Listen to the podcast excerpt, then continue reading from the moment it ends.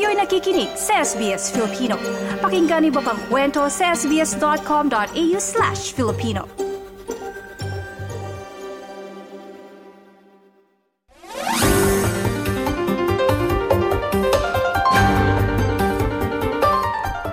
Bumaba na ang kumpiyansa sa demokrasya sa Australia kung ihahambing sa mga kalapit bansa sa Indo-Pacific. Ito ang napag-alaman sa ulat ng Australian National University. Habang patuloy na nananatiling mataas ang tiwala, nagbabala naman ang mga mananaliksik na di maaaring isawalang halaga ang katatagan nito. Ang detalye sa ulat ni Sydney Lang na isinalaysay sa wikang Filipino.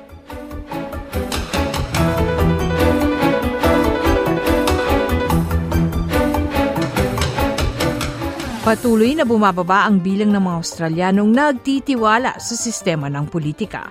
Sa kasaysayan ng Australia, isa sa mga pinakamataas na antas sa kasaysayan, ang Australia ang isa sa mga may pinakamataas na antas pagdating sa tiwala sa politika.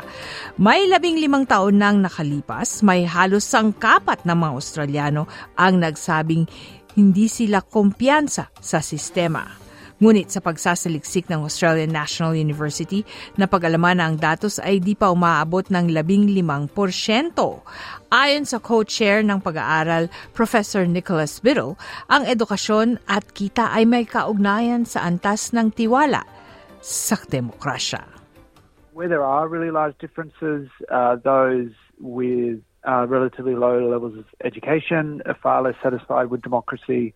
Uh, those with relatively low levels of income. We did look at the perceptions of Australia's income distribution uh, and how that relates to uh, kind of democratic attitudes. And here we have far more people think that the income distribution is unfair compared to who think it is fair, and a slight increase in perceptions of unfairness over the last couple of years, uh, and also those perceptions are very closely related to kind of views on democracies. Yan ang tinig ni Professor Nicholas Biddle kung saan sinabing nung may labing limang taon nang nakalipas, halos ang kapat ng Australiano ang nagsabing may kumpiyansa pa sila sa sistema. Ngunit sa pinakahuling pagsasaliksik na pag-alaman ng, na ang datos ay di pa umaabot ng labing limang porsyento. Napag-alaman din sa ulat na ang mga di nakatapos ng Year 12 ang may pinakamababang antas ng tiwala sa proseso ng demokrasya kung saan 65.5% lamang ang panatagang loob o halos may kumpiyansa habang apat sa bawat limang Australianong nakapagtapos ng universidad ang nagsabi na may kumpiyansa sila habang bumababa ito ng bahagi, habang bumaba ng bahagi ang bilang sa mga may pinanghahawakang postgraduate degree.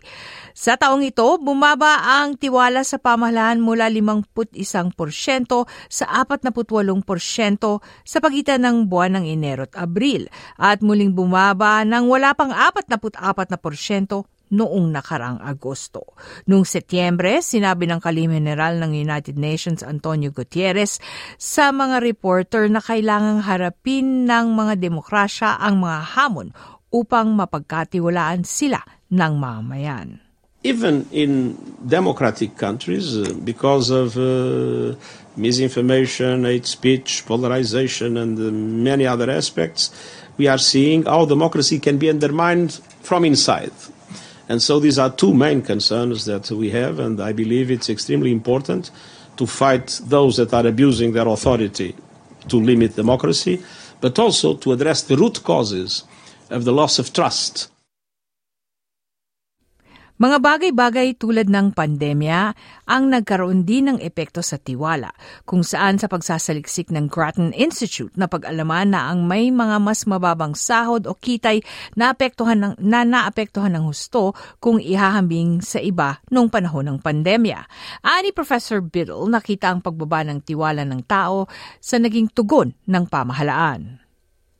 I mean, COVID 19 was one of the biggest shocks which we've experienced, and the way in which government responded to those shocks is, is certainly explains some of those differences. And we can see that in a in kind of when we look through time in Australia as well. So early on in the pandemic, when uh, infection rates were low uh, and most of the public health measures were uh, kind of seen to be effective, uh, then confidence in government was quite high. But as soon as there was kind of a, an indication that in terms of the vaccine rollout and, and that aspect of the policy response to COVID, as soon as there was kind of evidence that the government hadn't handled that very well, uh, then that confidence kind of dried up. Sa naging pagbaba ng tiwala, ang Australia ay naiwan na sa mga kalapit bansa sa Indo-Pacific. Nasa apat na lamang sumusunod sa Vietnam, Cambodia at Taiwan. Ayon sa mga mananaliksik, ang mga Australianong isinilang sa ibang bansa ay nagpakita ng mas mataas na kumpiyansa kung ihambing sa mga isinilang sa Australia. At habang naghatid ng babala si Professor Bido, paalalaan niya ito na huwag maging kumpiyansa ang mga bansa. Ang antasaan niya ng tiwala ay nananatiling matatag at bumababaan niya ang suporta sa mga prosesong kontra demokrasya. The extent to which people held what you might call anti-democratic views There, there's much more positive news. So, relative to the region, uh, Australians are far less likely to think we should get rid of Parliament, that we should only have one political party, that the army or military should govern, and we should get rid of elections. Uh, and also, through time, Australians appear less likely to uh, kind of support kind of anti-democratic attitudes. Um, so that's kind of a positive story. Ang resulta ng pag-aaral ay nagmula sa Australian Na- Australian Electoral Study, ANU, Asian Barometer Survey at ANU Poll at tatlong mga survey na isinasagawa bawat taon ng Australian National University. Ang ulat na yan ay hatid ng SBS News na binuo ni Sydney Lang na isinalaysay sa wikang Filipino. Nice yung bang makinig na iba pang kwento na tulad ito?